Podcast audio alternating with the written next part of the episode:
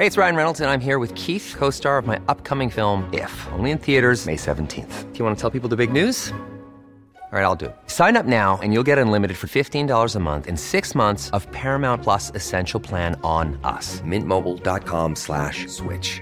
Upfront payment of $45 equivalent to $15 per month. Unlimited over 40 gigabytes per month. Face lower speeds. Videos at 480p. Active Mint customers by 531.24 get 6 months of Paramount Plus Essential Plan. Auto renews after 6 months. Offer ends May 31st, 2024. Separate Paramount Plus registration required. Terms and conditions apply if rated PG. The path to reconciliation is one of listening, learning and growing together. A path that recognises the central place of Aboriginal and Torres Strait Islander people in our past and in our future. It is in that spirit that we acknowledge the traditional owners of the land and pay tribute to elders past, present and future.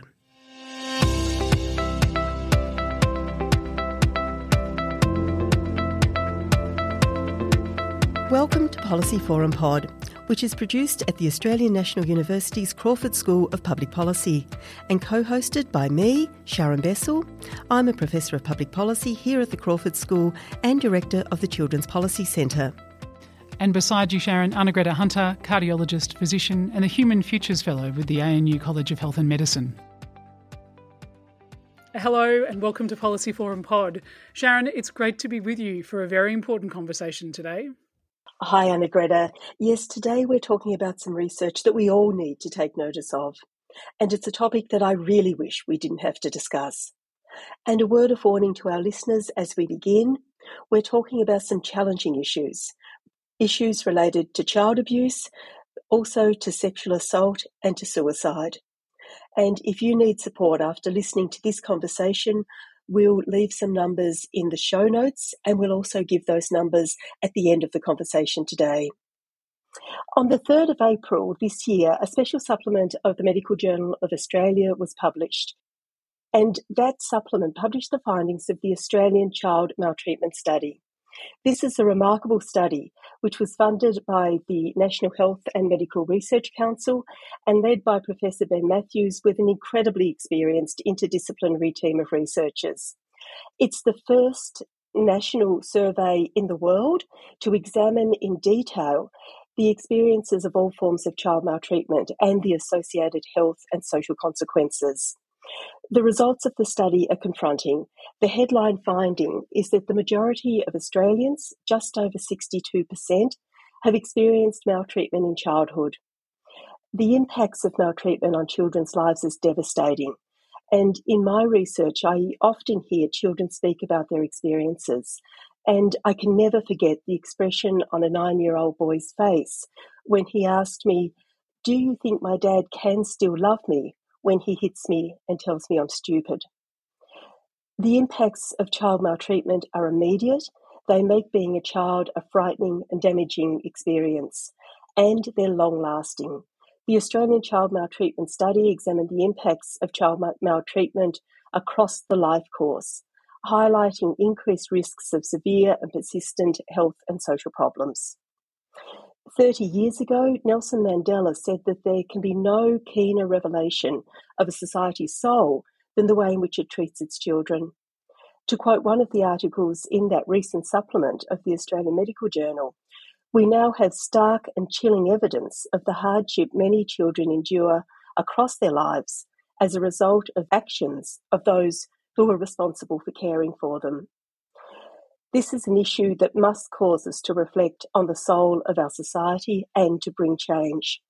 And to talk through all of this with us today, we're delighted to have one of the lead researchers and co-author of several articles, Professor Daryl Higgins. Daryl is Director of the Institute of Child Protection Studies at the Australian Catholic University, and before joining ACU, Daryl was Deputy Director of Research at the Australian Institute of Family Studies. Daryl, welcome to Policy Forum Pod. It's wonderful to have you with us today.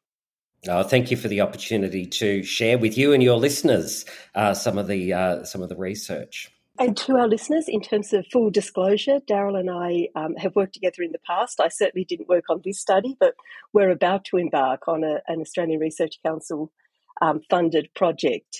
So Daryl and I know each other well, and I know this is going to be an amazing conversation.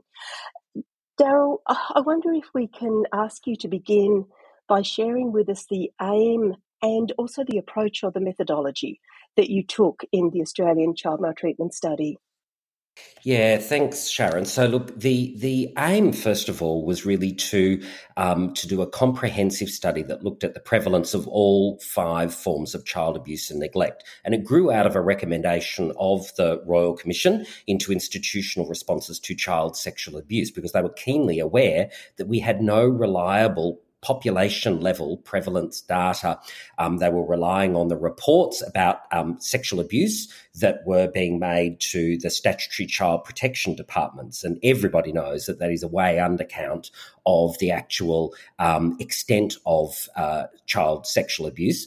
And so one of their recommendations was that we need a new national prevalence study. But in doing it, the cost and the amount of effort that goes into doing a study like that, that it shouldn't just be of institutional child sexual abuse, that it should be of sexual abuse in all different contexts. And while we're at it, that it should also be a study of all five forms of abuse and neglect. And so having been involved with a number of other researchers who contributed a report to the Royal Commission on what the scoping of such a study should look like, I was then delighted to be asked by Ben and the team from QUT to be part of this grant that's been funded by the NHMRC. And our goal not only was to calculate the prevalence of each of the five forms of abuse and neglect, but to look at its overlap. So to look from a sort of a person-centred perspective about how many people have experienced not just one, but multiple types of abuse. And then, as you pointed out in your introduction, to look at the health consequences, both in terms of physical health and mental health in particular, but also health utilisation, so that we can then calculate what's called burden of disease. And one of my colleagues is leading on that piece of analysis currently, because we know that child abuse and neglect not only is harmful for children, but that harm carries on into adulthood. And that costs us as a society. And there's lots of incredibly smart people who have formulas that they can apply to the kind of data that we have in order to calculate what that cost is in terms of what's called dailies, disability adjusted life years. So I think that was really the aim of our study, to be able to kind of do those two things, the national prevalence to really make up for the gaps that our data asset in Australia has, because of our reliance up till now on the statutory child protection reports, and then to look at its consequences across the lifespan. In the introduction, Sharon's referred to that shocking headline finding of over 62% of Australians surveyed reporting experience of maltreatment in childhood. I wonder, Daryl, if you might talk us through some of the other key findings in terms of the prevalence of child maltreatment that our listeners really do need to hear.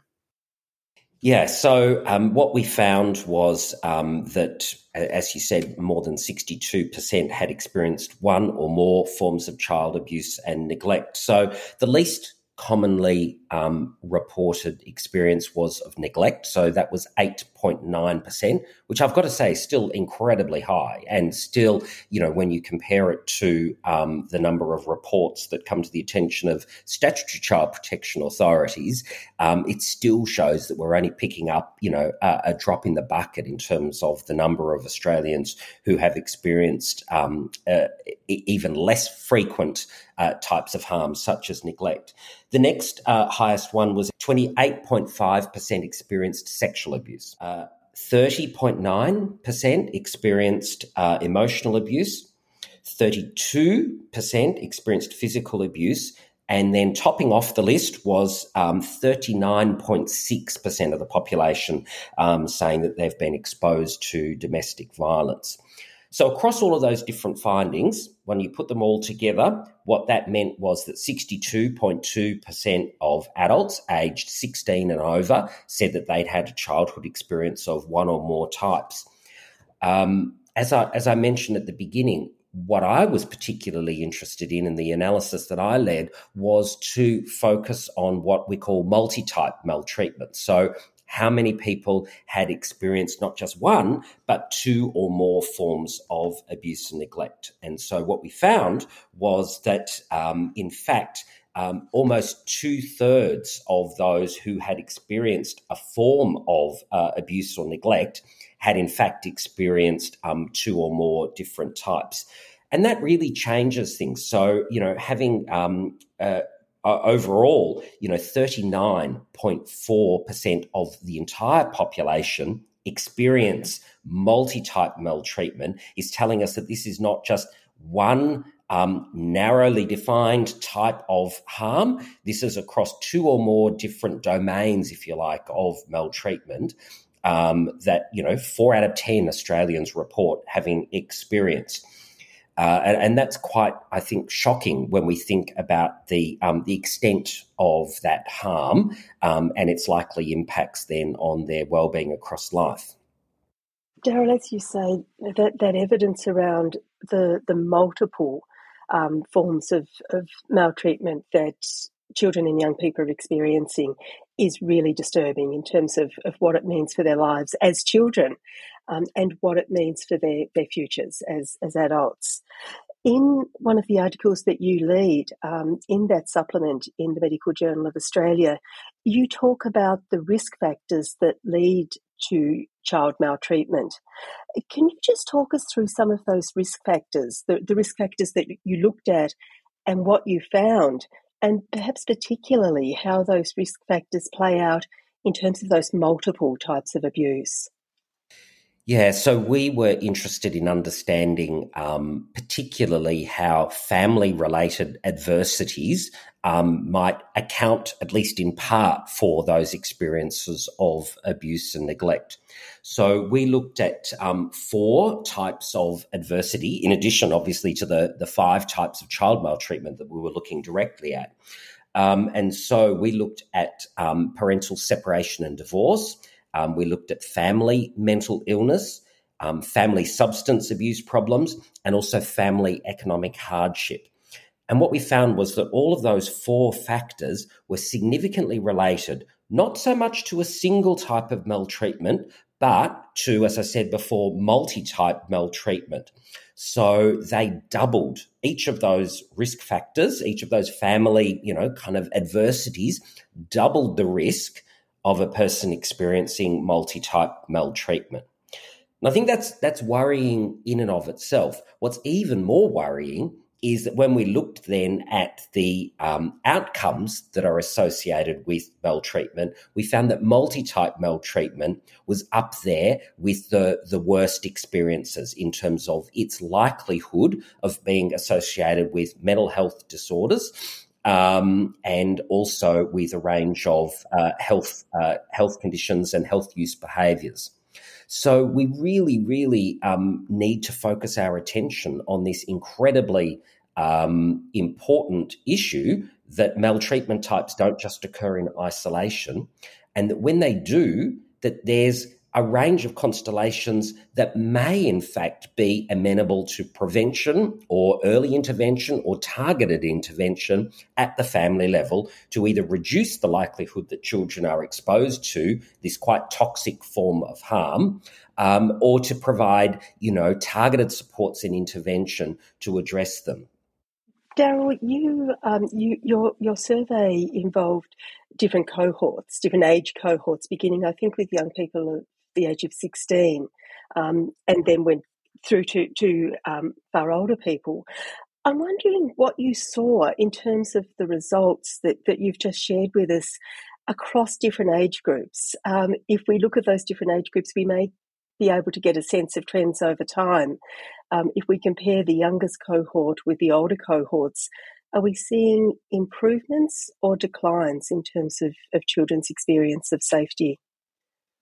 Yeah, look, it's a tricky question, and that was another element of our kind of survey methodology, was to what we call oversample on the young people. We wanted to have more of our participants in that group because they're the ones whose childhood experiences of maltreatment or of absence of maltreatment is the most recent, and they're the ones who we're going to be then looking at the long-term consequences for, you know, the longest period. So we had 3,500 participants who were aged 16 to 24, And then we had 1,000 participants in each of the kind of 10-year deciles going backwards from that. So 1,000 who were aged 25 to 34, then another 1,000 aged 35 to 44, etc., going back to the oldest group, which was 65 plus.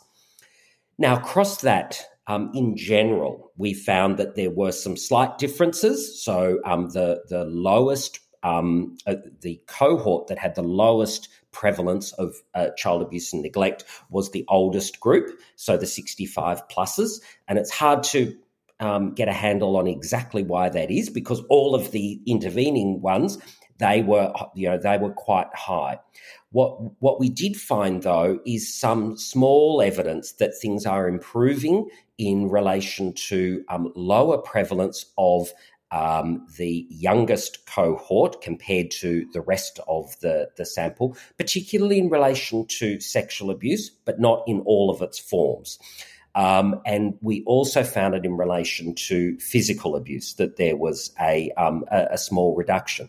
What's unfortunate, though, is that it seems to be offset in some ways by increases in others. So exposure to domestic violence was even higher in that group than in the older cohorts. And in the analysis that I focused on, we found that multi-type maltreatment, again, wasn't dropping, that it was still high in that youngest cohort, the 16 to 24-year-olds. So we still have got a long way to go. We can't certainly say, we've got, age-related declines that we can just pat ourselves on the back and say everything's going well. Our study certainly presents a pretty damning picture of the level of child maltreatment experienced by the young people who participated in our survey. And the consequences, of course, are significant. You mentioned, Daryl, that financial hardship is one of the identifiable factors that increases the risk of childhood maltreatment.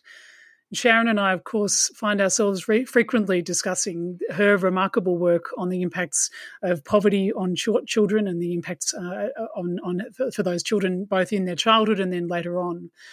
As in my work as a cardiologist, I've often found myself wondering just how much ill health and disease we might prevent if we addressed some of these issues like child poverty. And recently, of course, on the podcast, we had Sharon Friel talking about some of the structural drivers for ill health in our society, be it the social determinants of health or her recent work on the commercial determinants that drive so much disease. We know that our childhood is a strong determinant for subsequent adult health. So what does the Australian Child Maltreatment Study tell us about the impacts of child abuse on health and social indicators throughout life? Look, that's a great question, and we focused in this first set of analysis particularly on the issue of mental health, and what we found was across all of the different mental health types that we assessed, and I've got to say our methodology was very rigorous here, that it wasn't just self-reported, I'm feeling depressed or I'm feeling anxious. We used the MINI, which is a recognised clinical measure of mental ill health. And so we found that there was 2.8 times the risk of experiencing any mental health disorder if participants had reported experiences of child maltreatment. Those risk factors, the increased risk does depend on the particular outcome. So the strongest one was for PTSD, which kind of makes sense that, the type of mental health diagnosis that you're likely to get, such as PTSD, is predicated on having a type of adversity. But clearly, child maltreatment is absolutely up there, 4.6 times the likelihood of PTSD if you've experienced child maltreatment compared to if you have not. But we still found very strong relationships with the three other main outcomes that we focused on in these papers. So 3.1 times the likelihood of having an anxiety disorder, 3.2 times the likelihood for depression, and 2.6 times the likelihood of having a severe alcohol use disorder, not just a problem with drinking, but one that classifies their clinical diagnostic criteria for severe alcohol use disorder. And so that very clear pattern of differences between those who reported experiencing different forms of abuse and neglect and those who didn't was very stark across all of those different mental health disorders. We found very similar patterns also in relation to what's called health risk behaviours. So those kind of behaviours that in themselves can be a consequence of trauma, such as child maltreatment, but in turn bring their own health consequences. And so we're looking at things like smoking and obesity and self-harming behaviour, suicide attempts, binge drinking. All of those things were related. The most significant ones were cannabis dependence, 6.2 times more likely to have that if you had an experience of maltreatment, 4.6 times more likely to have attempted suicide, and 3.9 times more likely to have engaged in self-harming behaviour in the past 12 months, that is, for self-harm and for suicide. So very strong relationships between these health risk behaviours and experiences of maltreatment. And then the final paper in our series looked at health service utilisation, and again, same pattern. If you've experienced child maltreatment, more likely to seek services from the medical profession, various health services, including presentations at hospitals and using ambulances, etc., mental health services, if you have experienced child maltreatment compared to if you haven't.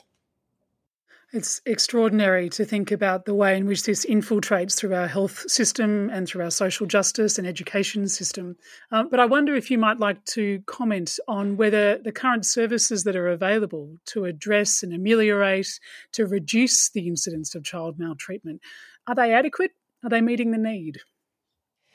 No, clearly my view is that the adequacy both of our prevention and of our systems to respond to those who've experienced maltreatment are not adequate, so they're not up to the volume that we have thought, and I think that's probably the biggest challenge, is that we've often seen child maltreatment as being the domain of child protective services, and that is a small boutique group of what is a much, much bigger societal problem. And so I think that's the biggest shift that we have to make. And we have to realise that people who have experienced child maltreatment are a much broader section of the population, and they are going to be popping up in all of our different types of health services, particularly some of those ones that I pointed out before, such as if you're a service provider dealing with cannabis dependence or, substance misuse of any kind, the chances are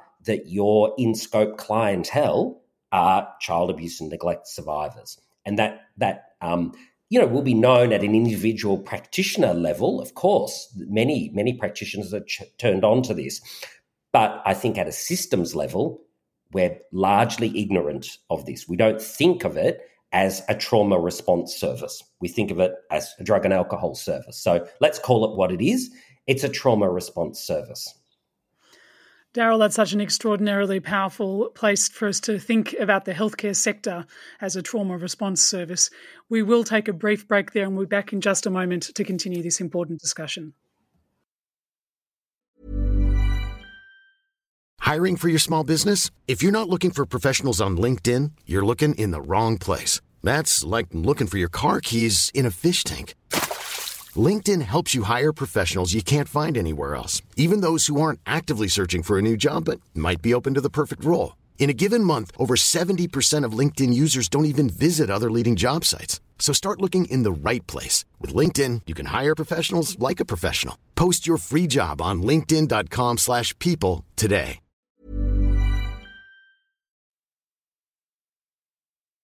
Around the world, democracies are in crisis. Leaders have become followers. Populists offer glib solutions to complex problems, and people search for answers. Block out the noise. Each week on Democracy Sausage, we go deeper to bring you insights from leading scholars, journalists, and commentators to help you make sense of the world. I'm Mark Kenny from the Australian National University. Join me at the Democracy Sausage Hotplate every Monday and Thursday. Listeners, welcome back. We're here talking with Professor Daryl Higgins about the findings of the Australian Child Maltreatment Study, which really are a call to action. Daryl, before the break, we talked about the findings, and perhaps we could now turn our attention to what it is that we can do in response to these findings. The findings do reveal heavily gendered patterns of abuse. Sexual abuse, you found, is far higher for girls, and more women than men reported neglect and emotional abuse. Physical abuse and exposure to domestic violence were similar for both women and men. And this is all playing out in a context of very high levels of violence against women and domestic violence in Australia. And we've had Paddy Kinnisley from Our Watch and Natasha Stott Despoja on the pod in recent years talking about the extent of domestic violence and violence against women in Australia. Based on this study and on your research more broadly, I'd love to hear what you think are the urgent steps that we need to take in ending the kinds of gender inequality and gender-based violence that we see, particularly as it relates to child abuse, to the abuse of girls, and to keeping our children and our girls particularly safe. Yeah, thanks, Sharon. It's an important but challenging area. Absolutely, you're right that our findings do point for greater burden, if you like, of child maltreatment that is being borne by girls, both in terms of differences in prevalence rates, particularly for forms of maltreatment such as sexual abuse, and also I found it in the analysis I led on multi-type maltreatment, that girls were more likely to experience multiple forms of harm. But that also translated through to the health and mental health consequences. So not only are girls bearing the brunt of experiences of maltreatment during their childhood, but then they're living with the consequences of that throughout the rest of their lives in terms of that burden of disease, if you like, and the gender differences in terms of the mental health and the strength of the association with child maltreatment.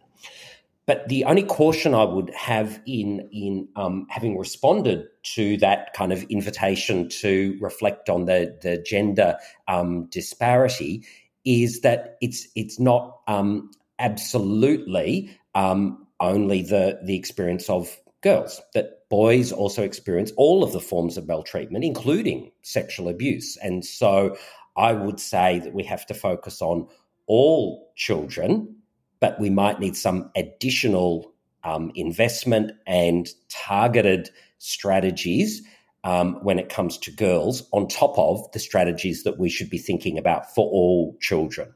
And I think that's an important way of framing it, that we don't lose sight of the fact that there are gender differences, but that we try and make sure that we are really investing in prevention across all genders. And I should say too that we did have some hints, and we're doing some further analysis that for those who don't identify as male or female, so all of those other gender categories, which we did an amazing job of collecting, the results for them was even worse. So we know that they are even more likely to have experienced maltreatment, particularly multi-type maltreatment. They were the ones who were most likely to say that they had experienced multi-type maltreatment. So if we're wondering around why it is that people who fall outside of the gender binary might suffer from mental health issues, not only might it relate to direct experiences of discrimination in adulthood, but it might actually go back to the history of victimisation that they have experienced right throughout their life. And that's often not part of our conversation when we're thinking about how do we bring about equity and safety for a diverse range of Australians. Daryl, you're really charging us to think structurally about how to prevent and how to contend with this challenge. And one of the strong recommendations from the study is the need for a public health approach with improved health and social justice, human rights at the centre, and an emphasis on prevention. That need is clearly urgent. What would you like to see in an accelerated public health approach? Well, it's a big question, and there's lots and lots of components to that. But can I start by, first of all, just clarifying what I mean by a public health approach? Because I think that often people use that term that we can mean slightly different things. And I suppose the core issue for me when we're talking about a public health approach is that it's at the whole of population level. You know, it needs to be rolled out to all families, all children, all communities. But within that, there's still capacity for ramping up intensity due to need. And that need might be based on any of those risk factors that we've been talking about. So you might need a slightly different approach or a greater level of intensity for families of girls as opposed to families of boys.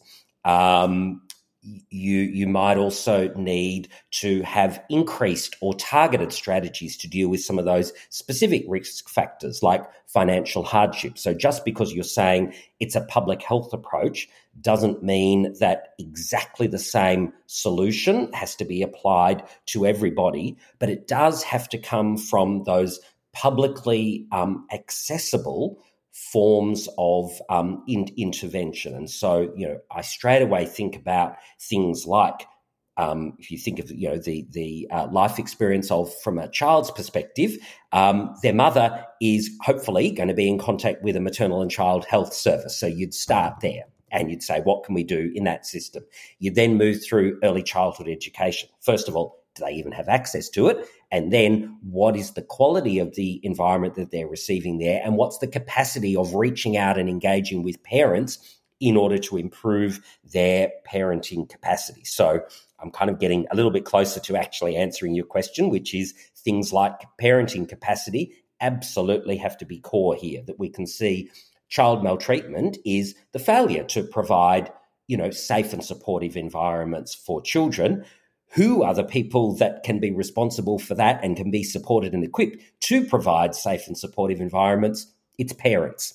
And so how do we get to them? How do we engage them? How do we support them with evidence-based strategies to improve the quality of their parenting? It is evidence-based parenting programs, but that are delivered and evidence-based strategies that are delivered in non-stigmatizing ways where parents are in ways that they want, unlike at the moment, if you happen to get a parenting program, it's highly likely that it's been at the direction of a statutory child protection department. So you're seen as a bad parent and you need to have remedial action taken. And that is totally the wrong way around. You know, we don't give antenatal birthing classes to those people that we say are bad mums and are going to do a bad job of giving birth. We say, everybody can benefit from an antenatal class to prepare for and have the best experience of giving birth, knowing that there will be some who need a more intense response. Like if they know that the baby's in an awkward position and it's going to be a breech birth, you're going to do something different and more intensively in those kind of antenatal classes compared to somebody who, you know, you can anticipate a vaginal birth and everything's going to go, hopefully, relatively smoothly. But everybody needs the support. Everybody can benefit from it in different ways. Unfortunately, I just think that we have a reasonable focus in Australia on, you know, that process of healthy births, and compared to international data, we do really well in terms of our, you know, number of lives, births per thousand, et cetera, et cetera. I just think we've lost the ball in terms of valuing children and seeing the health of children growing up safe from violence. And we've lost sight of the fact that there are concrete actions that we can invest in from a policy perspective across those different domains of, you know, health, maternal and child health, early childhood education, schools, et cetera. That's where we need to be putting the investment into engaging with parents. Daryl, it's music to my ears, I must say, to hear you talking about the way we can shift our thinking and shift our approach, and to think deeply about the quality of services, the way we engage with parents. And I'd add to that, not just focusing on early childhood, but thinking about how we support children and their families and how we support parents in parenting into middle childhood and beyond. I think that's often where we have real gaps. Yes, absolutely. So we have to take a sort of a developmental perspective. And as I said before, assume that everybody can benefit from those kind of support. So it doesn't have to be, you know, signing up for a 10-week, structured parenting class. That's one way of doing it. But there's actually lots of evidence-based supports that are around, and systems for building capacity of those who are engaging with parents. And so, that is your local GP. It is, the teacher at your school, or, the welfare officer who might be able to, have an eye out on families where there might be some additional supports needed, and can really do that in a non-stigmatizing, collaborative way. And that's where I would really like for us to be able to, turn our attention to getting that investment compared to, our current approaches.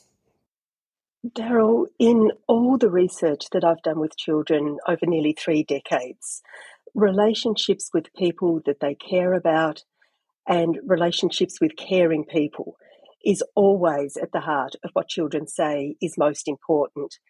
In our research, we see the structural issues and the systems failures that undermine strong and supportive relationships with children. And you've just started to map some of those out in relation to parenting, but of course they're much broader than that. In the articles that you've written from the study, you've highlighted the importance of a systemic approach that uses an ecological model, which to me is about putting children and their relationships, putting care for children and children's human rights at the centre.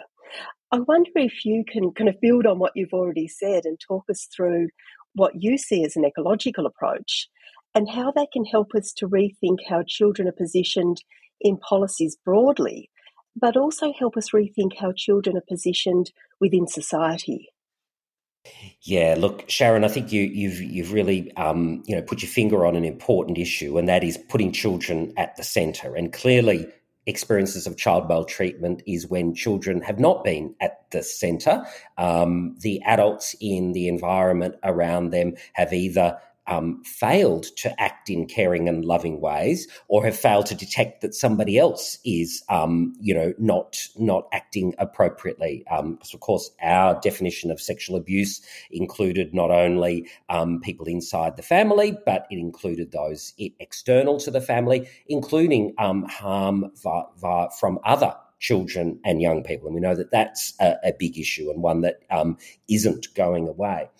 So to take an ecological perspective does mean putting our view firmly on the child, but looking at their ecology.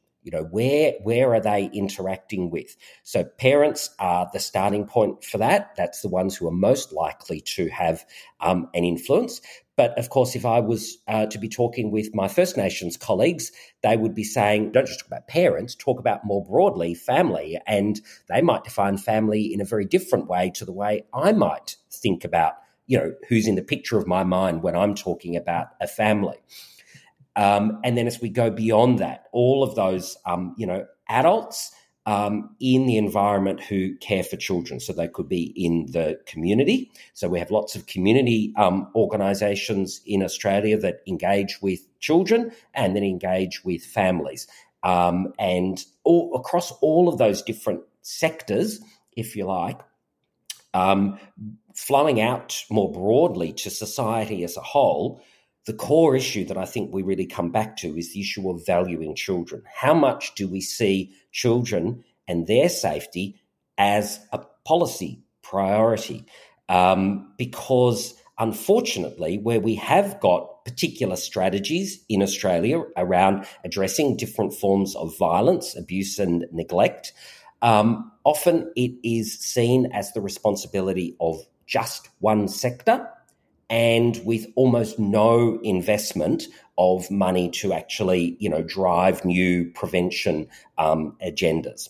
And so often we end up just focusing on doing a better job of the system that we already have, rather than turning it around and saying, how do we stop people from coming in contact with this system? And, you know, to use an analogy, if we have a problem with incarceration, we don't expect, the governor of the local jail to be driving a crime prevention strategy across the community. We actually have to take that right outside of the prison environment and take it right back to understanding what are those structural drivers. You know, is it about economic insecurity or disadvantage or inequity between people? Is it, down to things like poor education? So, you know, we have to have research help us inform what are those drivers and then work on those drivers right across the whole of the community.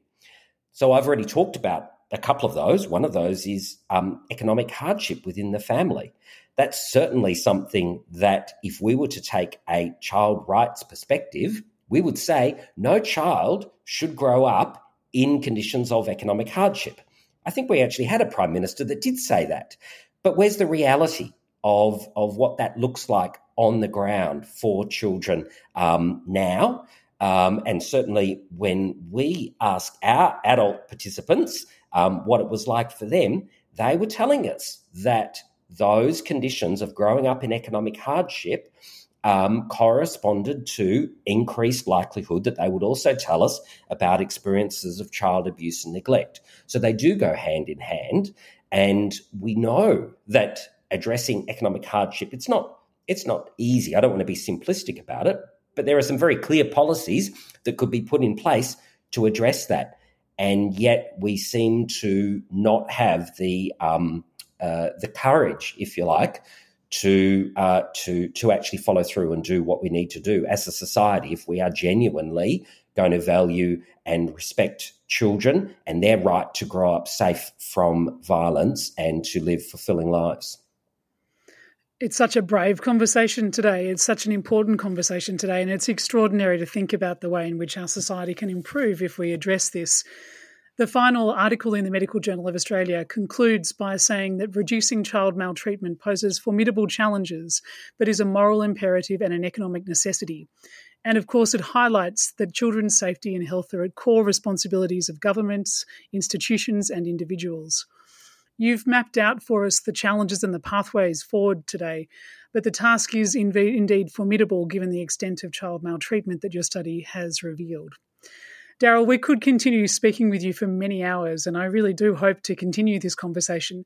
But as we do wrap today's chat up, I'd love to hear your thoughts on what are the first, most urgent steps that are needed to bring about the change to ensure that all children are safe, valued, and cared for. Look, that's a big question, but I think one of the things is, first of all, recognise that parents themselves will come to this task of parenting having likely experienced their own child maltreatment. So it kind of becomes a little bit circular that we have to actually deal with the long-term health and mental health consequences, the trauma consequences of child abuse and neglect. So if we want children to grow up free from violence, let's make sure that their parents aren't still suffering the consequences of the violence that they have experienced as children. So we need to actually fix up our adult-oriented systems, our health systems, our mental health systems, to recognise the very strong likelihood that clients are victims of one or more forms of child abuse and neglect. We need to invest more, not just in generic parenting programs, but in those strategies that actually recognise that one of the potential intergenerational transmission mechanisms is by leaving the consequences of child maltreatment unaddressed, and that parents go into the task of parenting blind to many of these issues because they themselves have not been given the resources to heal.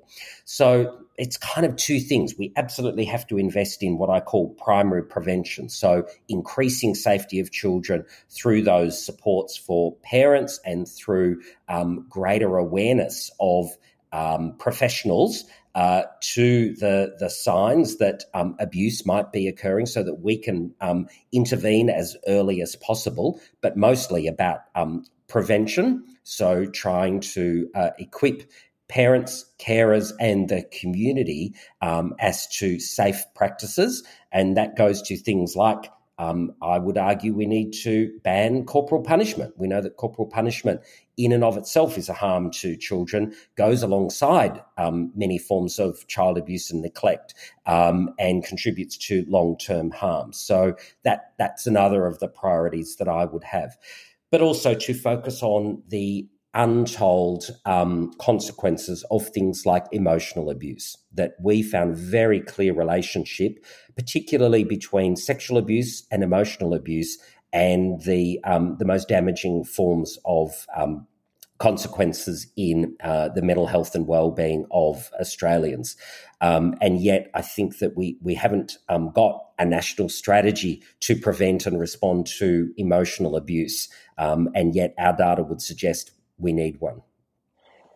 Daryl, as someone who has worked in the area of social policy for children and for their families and communities for a very long time, I can genuinely say that this is one of the most important studies on childhood experience that has been undertaken in Australia. Thank you so much for joining us today to talk about it, and thank you for the work that you and your colleagues are doing. This is extraordinary work. It is incredibly important, and it gives us the evidence base that we need for change. Thank you so much. Thank you. Sharon, this is such an important conversation for the health and well-being of Australians. As I read through the work that's been written and these studies that are published in the Medical Journal of Australia, for us to think deeply about what it is that causes illness and disease in our community. What sorts of factors are there that might be within our control? Recognising that there are a number of policy areas where if we can reduce or if we can ameliorate or even prevent through social policy change, we may actually significantly improve the health and well-being of our community. Sharon, talking about child maltreatment is really hard. You mentioned it at the beginning of today's conversation, and I'm sure for the listeners today that they've sat through a conversation which is part horrifying, but part extraordinarily inspirational, because by naming it, we can begin to contend with it. Childhood maltreatment is so much more common than we would hope. Talking about this is of such importance if we want to address it. And I can only begin to imagine the health and well-being benefits if we do. Arnagretta, absolutely. I mean, some of the findings that Daryl talked about are just heart-wrenching. They're, as you say, very, very hard to listen to. And as I listened to the evidence that Daryl talks about and the evidence that he and his colleagues are now writing extensively about, I think of some of the things that we're hearing in our research on children's experiences of poverty. And very recently, a young woman who said to us that she was experiencing a range of the kinds of issues that Daryl has talked about in her life. But she added that it's not her parents' fault, that she understands that they weren't parented well, and they were her words. She understands that their childhoods were very difficult, and so that's now flowing onto her. So there was a young girl, 12 or 13 years, being able to really clearly articulate the intergenerational nature of the kinds of maltreatment that Daryl's been talking about. We need to listen to that and we need to respond. And I also think, Arnagretta, of a mum that we interviewed not long ago who talked about her own experiences of maltreatment as a child, but then also talked about the economic hardship that she faces every day. And this is a woman who, when I asked her what her average day looked like, said that every single day was a struggle to find food to feed her children. And so here we have someone who was traumatised in childhood being re-traumatised by the poverty that they're experiencing, but also the lack of services and the structural barriers that they face day after day after day. You know, there are some real challenges facing us. But as Daryl pointed out, there are some things that we can do immediately. And perhaps our listeners won't be surprised to hear me say that one of the things that we can do immediately is to think about how we address poverty. And we know how we can address poverty in Australia. One of the very first things that we can do is to increase sole parenting payment. We can take away some of the conditions that put extra pressure on parents, and we can increase the rate of working age benefits across the board, particularly where there are children in families. And from there, we need to look at how we increase minimum wage. We need to look at how we make housing affordable for all. They're big challenges. They are not beyond us, and they're possible if we put children at the centre of our thinking around policy. Absolutely. Listeners, this podcast has spoken about some challenging topics. If it has raised some issues for you or someone you know needs support, you can contact Lifeline on 13 11 14. For children and young people, there's also Kids Helpline on 1800 55 1800. This podcast is produced by policyforum.net, and we'll leave a link to the publications and sources that we've discussed in the show notes. If you liked this episode, please don't forget to subscribe to keep up to date with future episodes. And if you're feeling generous, you can leave us a review. It's the best way for other people to find out about the podcast. We love hearing from our audience, so please do reach out to us on Twitter at @APPsPolicyForum, that's at APPsPolicyForum, or flick us an email at podcast@policyforum.net. That's all we have time for today. So from me, Sharon Bessell, it's bye-bye for now. And from me, Arnagretta Hunter, see you next week.